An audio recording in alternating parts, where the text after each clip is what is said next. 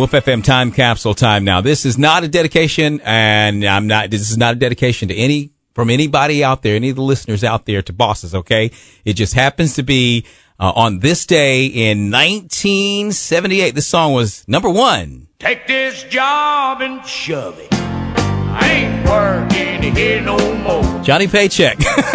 Take this job and shove it. Now, a lot of people probably were dedicating that song like, I would quit this job. I would do this.